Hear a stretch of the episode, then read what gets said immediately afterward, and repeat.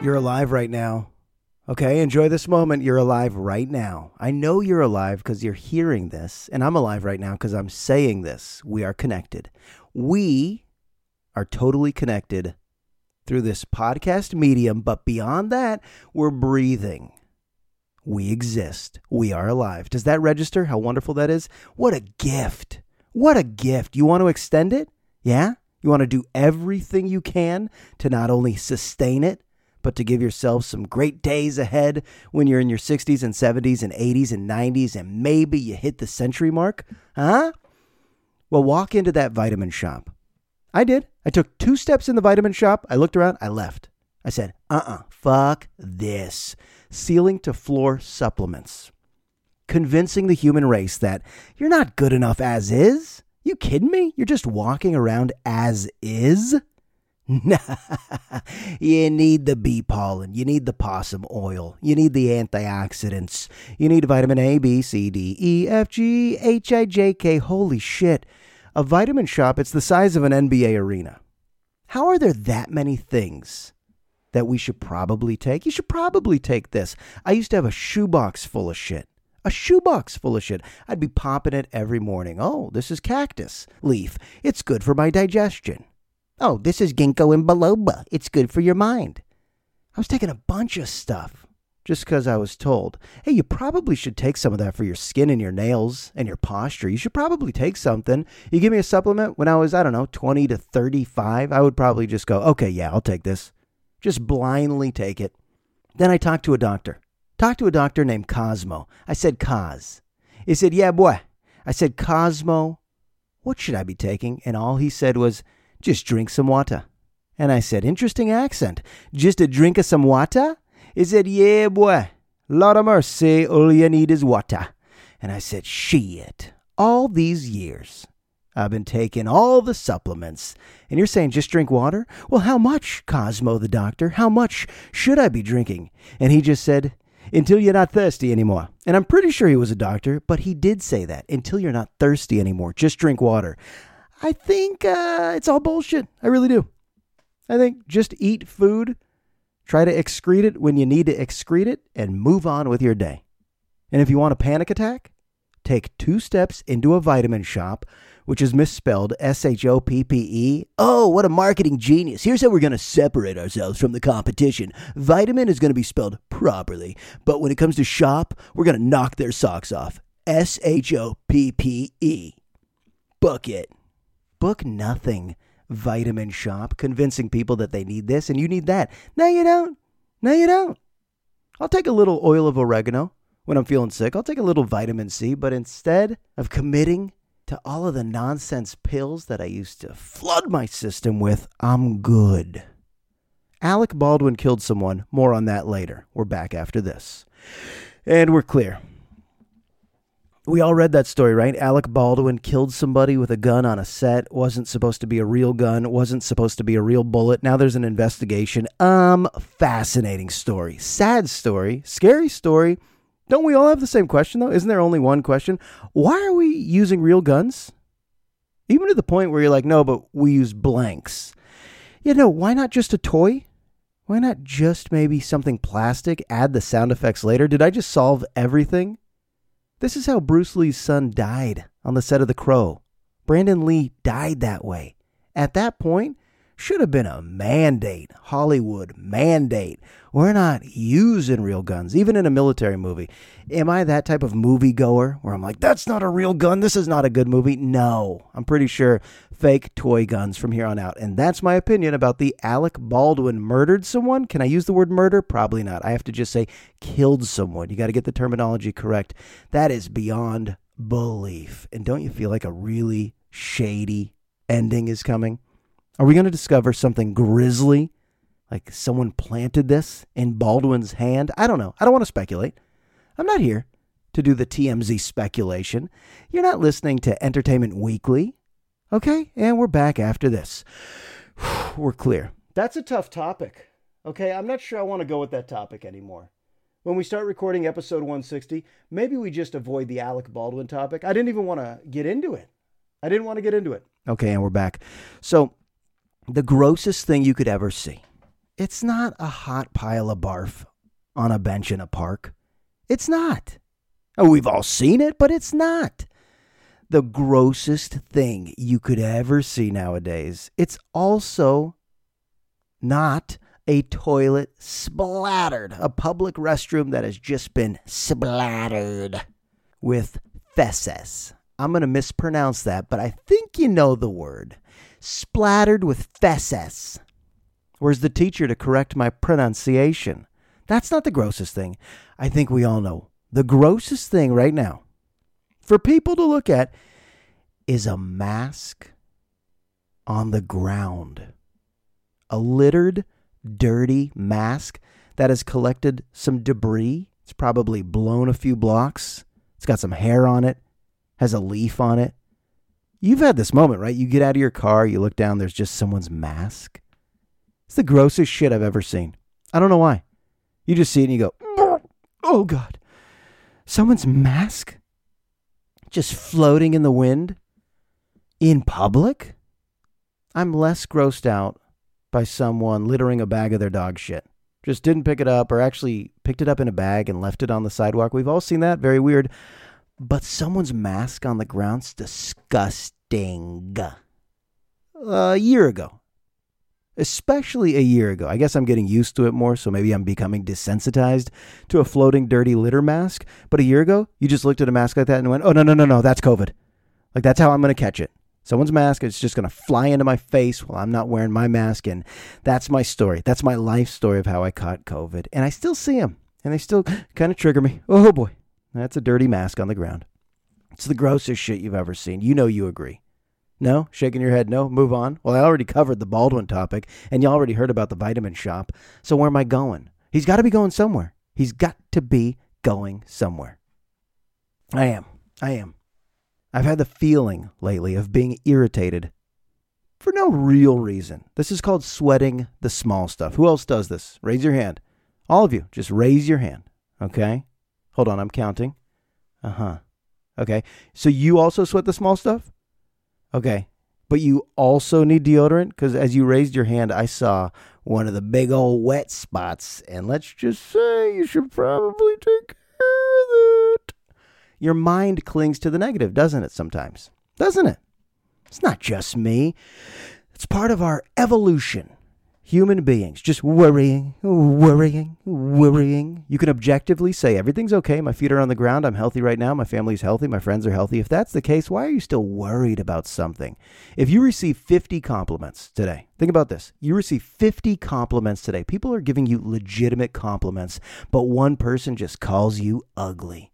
Tonight when you go to bed, what are you going to be thinking about? What stays with you? You ugly son of a bitch. That's what you're going to see in the mirror. Am I ugly? Oh, no. It's like Elaine when she was with the guy who's a bad breaker-upper, and she just couldn't wait. What's he going to say to me? You've seen that Seinfeld where Elaine's about to get dumped, and she's almost excited because this guy has a reputation of being a bad breaker-upper, and he just says, you got a big head. And the rest of the episode, she's self-conscious. Do I have a big head? Can people hit a nerve of truth sometimes when they accidentally insult you? Sure. Sure. Why does it stay with us? I don't know.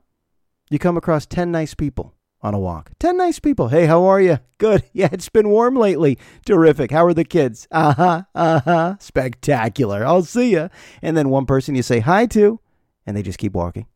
And they just keep walking. You go, what?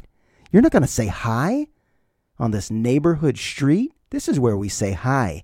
And then you have, I don't know, three to four seconds of rage where you're like, I want to tackle you into the pavement because you didn't say hi. Why does that one interaction that didn't go the way you wanted it to go, why does that stay with you? Our minds cling to the negative. That's why we have to work through this. We have to be present. That's why we're not present. Most of us aren't present. We like saying that. Oh, I feel present. No, you don't. You're thinking about something from the past or you're worried about something from the future. That's just how we're wired. We're bothered by so much shit. If you can't relate to this, wonderful. That's actually wonderful if you can't relate to this. But it's why sports radio was tough. Sports radio was supposed to be really fun, right? Hey, it's just sports radio.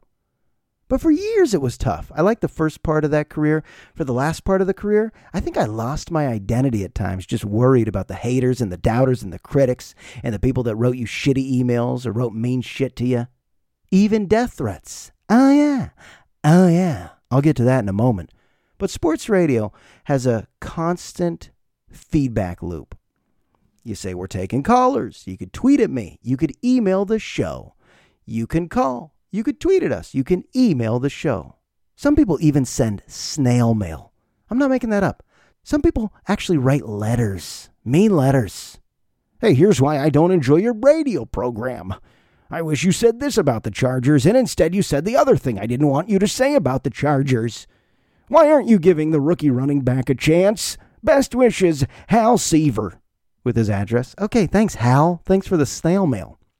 But sports radio became tougher and tougher and tougher because I let the critics in. I let the critics take a walk around my mind, and I said, wait, wait, wait, am I losing what I want to say right now because I'm worried?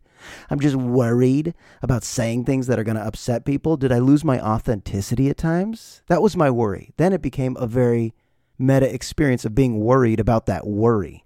Oh no, am I worried that I'm not going to be my genuine self on the air because the first three emails I'm going to get are, fuck you, you have the worst show. Now, I could get one hundred emails. There were days where I got maybe sixty, seventy emails. People that love the show, love the show, enjoy it. You guys are great. But if one person said, hey guys, why don't you quit? Or better yet, kill yourselves. That's the one. That's the one that I go home with. And now I transfer that awful feeling onto whoever I associate with later. From an old beagle to an old girlfriend, if I came home in a bad mood after a show, even if it was a good show, but I got one mean email, I don't think I was mature enough. It didn't have the tools to shake it up, shake it up, shake it off. Even right now, I love all my students. I actually mean that. I'm having a really good year. This is year seven or eight. Sometimes I forget. Of being a high school teacher. Love these students. Genuinely like them. Coworkers, I like most of them. But if there's one, if there's one who says something that I don't like, then I come home and I tell my wife. Isn't that shitty? I should come home and tell my wife about the one hundred fifty wonderful kids that I get to work with. But instead I come home and I go, there's this one other teacher and he said, what am I talking about? This is what I'm going to work on. Not being consumed with the one little thorn. It's just a little thorn. It's just a little splinter. Get the tweezer. Get the tweezer. All right? Take it out. Take out the splinter. Throw it away. Take a breath. Why are they not using toy guns? Movies are fake. Fake productions. Movies are fake life. And you're putting guns on sets? Let me go back. Let me go back. Let me go back. So sports radio listeners, they come in all different flavors. It's a variety pack. Sports radio listeners could be a billionaire out in Rancho Santa Fe. Could be somebody homeless. Radio is free.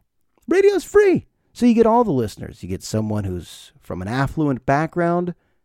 You got doctors and attorneys who listen to your show. And you also have people who are completely unstable. Throughout the years, I remember there'd be these emails saying, avoid this. Someone in the parking lot, avoid this exit. And it wouldn't even be for your show sometimes, but you knew that there was a crazy person lurking on another show. You would hear that the police are investigating some threats. This is just radio. That's all I'm talking about is radio. So you think about this low level. I mean, this is local sports radio in San Diego. But think about what Dan Patrick, Colin Cowherd, Jim Rome, some of the big dogs of sports radio, they probably get death threats daily. But it did happen. It happened once. And I'll never forget that level of fear. Here's how fragile I am. My co-host, Sherrod, and I, we're doing a show. In studio, just doing a show. During the break, producer comes in and says, someone just showed up in the lobby. Out of their mind. Angry at something you guys said. I don't even know what I said. I might have said something about the Chargers D. Needs to improve. What a hot take. I mean, we weren't even talking politics. We weren't even talking about things that matter. Some crazy person off the street came into the radio station. Luckily, the doors are locked, but went nuts on the receptionist. And now my producer's telling me, um, you guys want to exit through the back door. I'm like, what the fuck? What is this? What is this? And so they launch an investigation. What are they going to find? What are they going to find? Nothing. But the next day, there's weird voicemails being left at the station. More threats and more threats. And then let me fast forward to August. Yep. They send us to Chargers Park to cover Chargers practices. We're doing shows all throughout the day, interviews all throughout the day. It sounds great, doesn't it? It's not. The Chargers head of P R, the director of public relations, this guy named Bill Johnston, he came up to me and Sherrod during one of our breaks and said, someone is here trying to climb the fence, threatening to kill you guys. No, not the players, not the coaches, but a listener, a listener. Now that day I might have gotten forty emails saying, hey guys, love the show. Good interviews. Hey guys, I'm enjoying the content today. But when Bill Johnston, the director of public relations of the Chargers, says, guys, I'm being serious. We had to just send security out to some crazy person trying to hop a fence, threatening to kill you guys. I went home that night. Uh, yeah. Complete terror. Not a lot of sleep. Almost to the point where I'm like, I don't think I need this anymore. Maybe I'll become a teacher. I'm not kidding. I thought of that for the first time. I think that's when I said, you know, this profession, no thanks. I mean, to grow old this way, that's a volatile profession, not just because you're tied to your previous ratings. Like you might have a good month, good month, good month, one shitty month, and that's now you. That defines you. So there's always someone pushing you out the door, ready to take your spot. It's competitive. There's egos. There's a lot of good stuff too. But the death threat, the death threat at Chargers Park, Sherrod was like, we're fine, right? We're fine. I'm like, are we fine? He's like, yeah, we're fine. Calm down. We're fine. He was even laughing, looking at me, being so concerned. I was like, so we just go into now talking about the Raiders game on Sunday? Uh, someone tried to hop the fence. What's happening?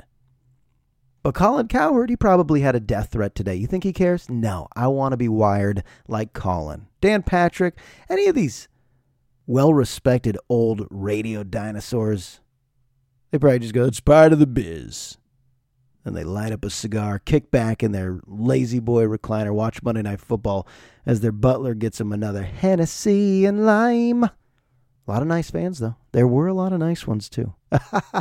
By the way, when I laugh like that, when I laugh like that, that's not a real laugh. It's a nervous laugh. If that's my transition. And that's what it was like to get a death threat at Chargers Park. That's a laugh that could turn into a cry real quick. But when you tell me you think Tupac might have been the best rapper of all time, I'd probably agree. But weren't we all just convinced that he was the best because he had the best laugh? He seemed to be so entertained by his own lyrics, by his own songs. Go back and listen to some Tupac. He'll hit a verse. In will come the chorus. And then when he's ready to spit another verse, they give you this little laugh, and it has a profound impact on the listener. They go, well, this must be good because I'm now happy. You can't be unhappy and listen to Tupac laugh before he starts rhyming. You just can't. You want me to prove it? You can't be in a bad mood when you listen to Tupac, even if he's angry, talking about killing someone like Biggie and all the East Coast rappers. By the way, they were artists. Isn't that weird to think about? We talk about, ooh, there was bad blood between rappers. Rappers write rhymes and they put it over beats. And it got to the point where there were killings. They're just artists. Hey, I wrote some rhymes and my song came out and it hurt someone's feelings. And now we have East Coast, West Coast beef. That's some dumb beef. I mean, that's Steakums dumb. You remember Steakums? That was dumb beef. But East Coast, West Coast rap battle beef, that's dumb beef. That's also going to be the title of my memoir one day, Dumb Beef, the Josh Rosenberg story. All right, hold on. Let's uh, let's go to the Me Against the World album, which was amazing. Let's go to the song Old School, which is just the best tribute to not just old school rappers, but just old school life, vintage, nostalgia with Tupac. Let's go into that one, and you'll hear what I mean. You'll hear what I mean with that laugh.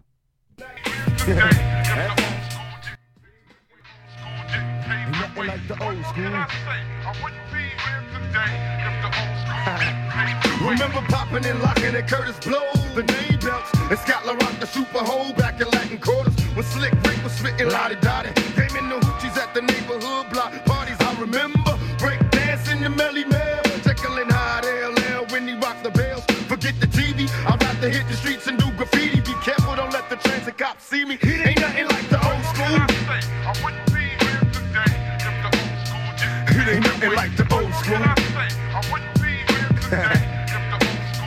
Did you hear that right there? Did you hear that right there? He was quick with it. It wasn't a big, long laugh, but here, check it again. Check it again. It'll make you happy.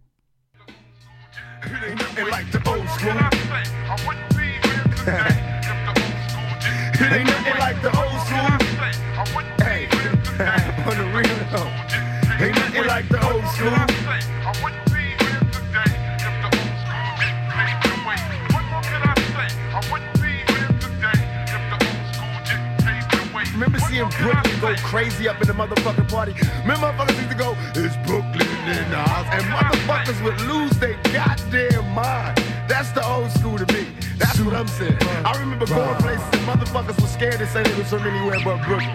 That shit was the bomb back in the motherfucking old school. God, his use of the word motherfucker, that's art. I mean, that's eloquent poetry to my ears.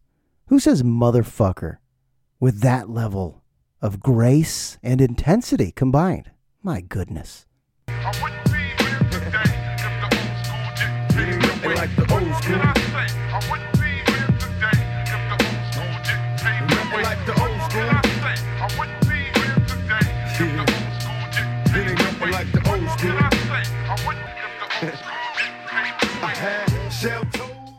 was quick, right? Just a little. Sometimes it is the littlest thing that makes you love an artist. Ha ha. You just picture him in the studio drinking a bunch of Alizé, smoking blunt after blunt after blunt, creating magic, magic, magic's in the air. Have you ever seen a mask on the ground? What if my memory was that bad? Is there anything grosser than it? You said it already, pal. All right, I'm going to say a word and you tell me what you think of. I'm going to say a word and you just tell me what you think of. I'm going to pretend we're in a conversation. I'm going to say a word right now. You tell me what you think of. Ready? Liberal. This word has been demonized. Liberal. I'm going to give you the definition in a moment. But first, think about what is conjured up in your mind. Liberal. Maybe there's a bunch of different connotations. Maybe there's different imagery floating in your mind, like it used to mean this, but now it stands for this. Let me just give you the bare minimum definition. Just Googling. Just Googling. All right, it's weird that this word is under fire. And I don't just mean by conservatives, people on the right, but it seems like it's easy to talk some shit about liberals. So the actual definition, if you take time to just go to the dictionary, it says liberal, someone willing to respect or accept behavior or opinions different from their own, being open to new ideas, supporting policies for social welfare, for individual rights, for civil liberties, democracy, and free enterprise. All right. So it basically means you're into promoting individual rights, respecting all people's behaviors, opinions. If they're different from your own, you're still receptive to understanding that you're in a world with other viewpoints. And then as a political ideology, it's going to be somebody that supports government involvement to help create programs of social change and political change. Okay, okay. And then on the flip side, it's conservative. No, whoa, whoa, whoa. We like the traditional ways. Government, stay out of this. If you're a traditionalist, you probably look at your own family lineage and you go, yeah, I like that story. I like that grandpa was like that. It's charming, right? The old black and white photos. That was America. Yeah. It's relative to whatever your family experience was. If your family experience was just totally marginalized and crushed and oppressed, you're probably not thinking, I'd like to conserve that. Yeah, that tradition. But liberal, liberal could be associated with the woke generation that upsets a lot of people, cancel culture that upsets a lot of people, that you could be too liberal. But just the basic definition, caring about civil liberties, individual rights, democracy. I was thinking, if you're working in a public school, without even labeling yourself a liberal, aren't those qualities you have to have? If you're working in a public school, that means you're going to look around your classroom and you'll probably see a white kid, a black kid, a Hispanic kid, kids from the L G B T Q community, probably a trans student as well. If you're working in public schools long enough, you're going to be faced with that.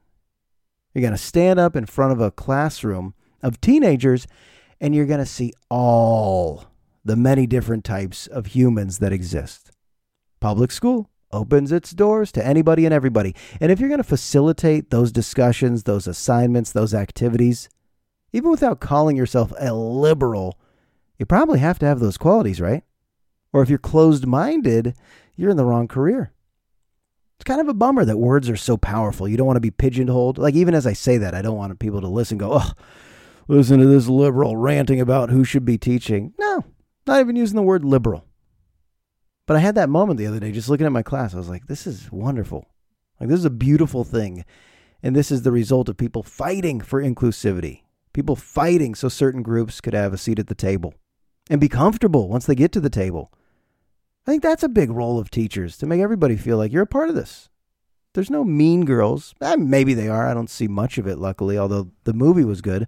You know, this typical idea of jocks, mean girls, and that sets the tone for popularity. That's popular group. And anybody who doesn't fall into that mold, well, you're on the outskirts of this program, of this system. I'm not seeing that. I'm seeing more and more kids happy to be gay, kids happy to show they're trans, kids happy to express their culture, their ethnicity. It's nice. But the adult in the room has to give the green light to all of that. And if those qualities fall into this category of liberal, liberal, then I don't think we should be demonizing that word. And now a word from our sponsors. Just tiptoeing away from that one. There's also plenty to conserve. Plenty of good things throughout the history of this nation. That's what I do on the first day of school. I have the kids write two lists. Things you like about this country, things you don't like about this country. There's a lot of things on both sides.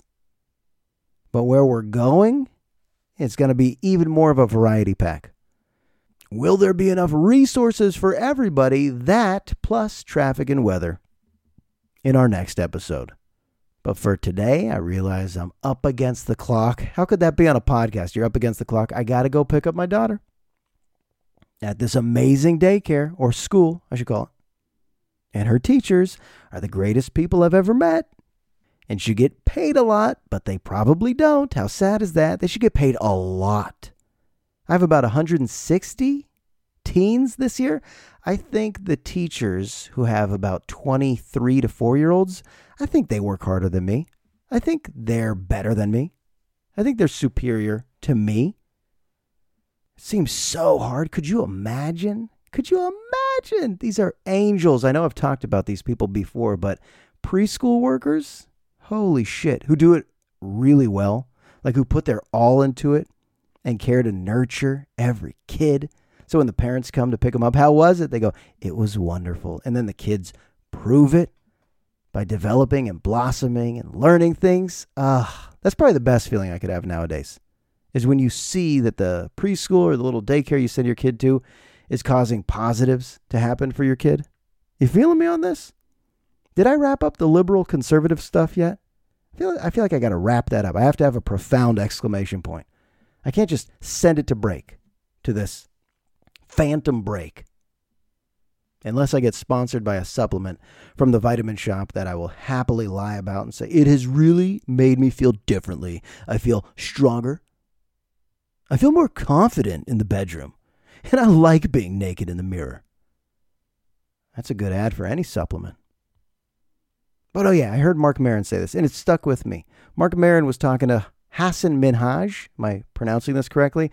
Who's not that funny. He's a stand-up comedian. He has a show called Patriot Act on Netflix, and it wasn't even a good conversation. It wasn't even a good interview. But Minhaj was saying, you know, there's a lot of comedians who perform around America, and they perform for their crowd. There are black rooms. There are rooms for Latino comics. There's rooms for Hispanic comics, gay comics, and we are kind of segregated. There's a lot of big clubs and big venues where big comics go, but then there's a lot of small little neighborhood rooms which kind of reflect the comedy of certain groups. And he was saying, when you're a young comic, you go play all these rooms. No matter who you are, you just try to get some open mic time wherever you are, and you realize that's America too. That's all America. Like if you're playing in a room with a bunch of Mexican Americans and they're laughing, it's a sliver of the country that may not be well represented as people look at the red, white, and blue, but they certainly exist. I think that's the importance of getting out of your bubble, traveling around a little bit. And comedians get to do that. They get thrown all over the country looking for microphones. But what do they end up learning?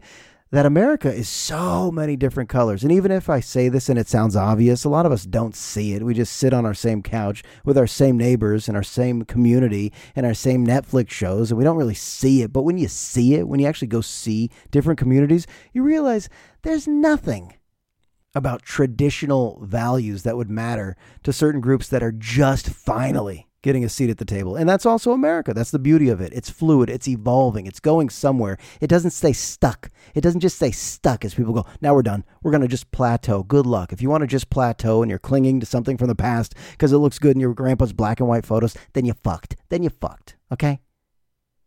I guess this was unintentionally the most liberal rant of my life. And that's how I'm going to end. We're out of here, folks. We're out of here. We're going to go do our daycare pickups, and then we're going to battle back for episode one sixty-one. Be sure to leave a rating on iTunes.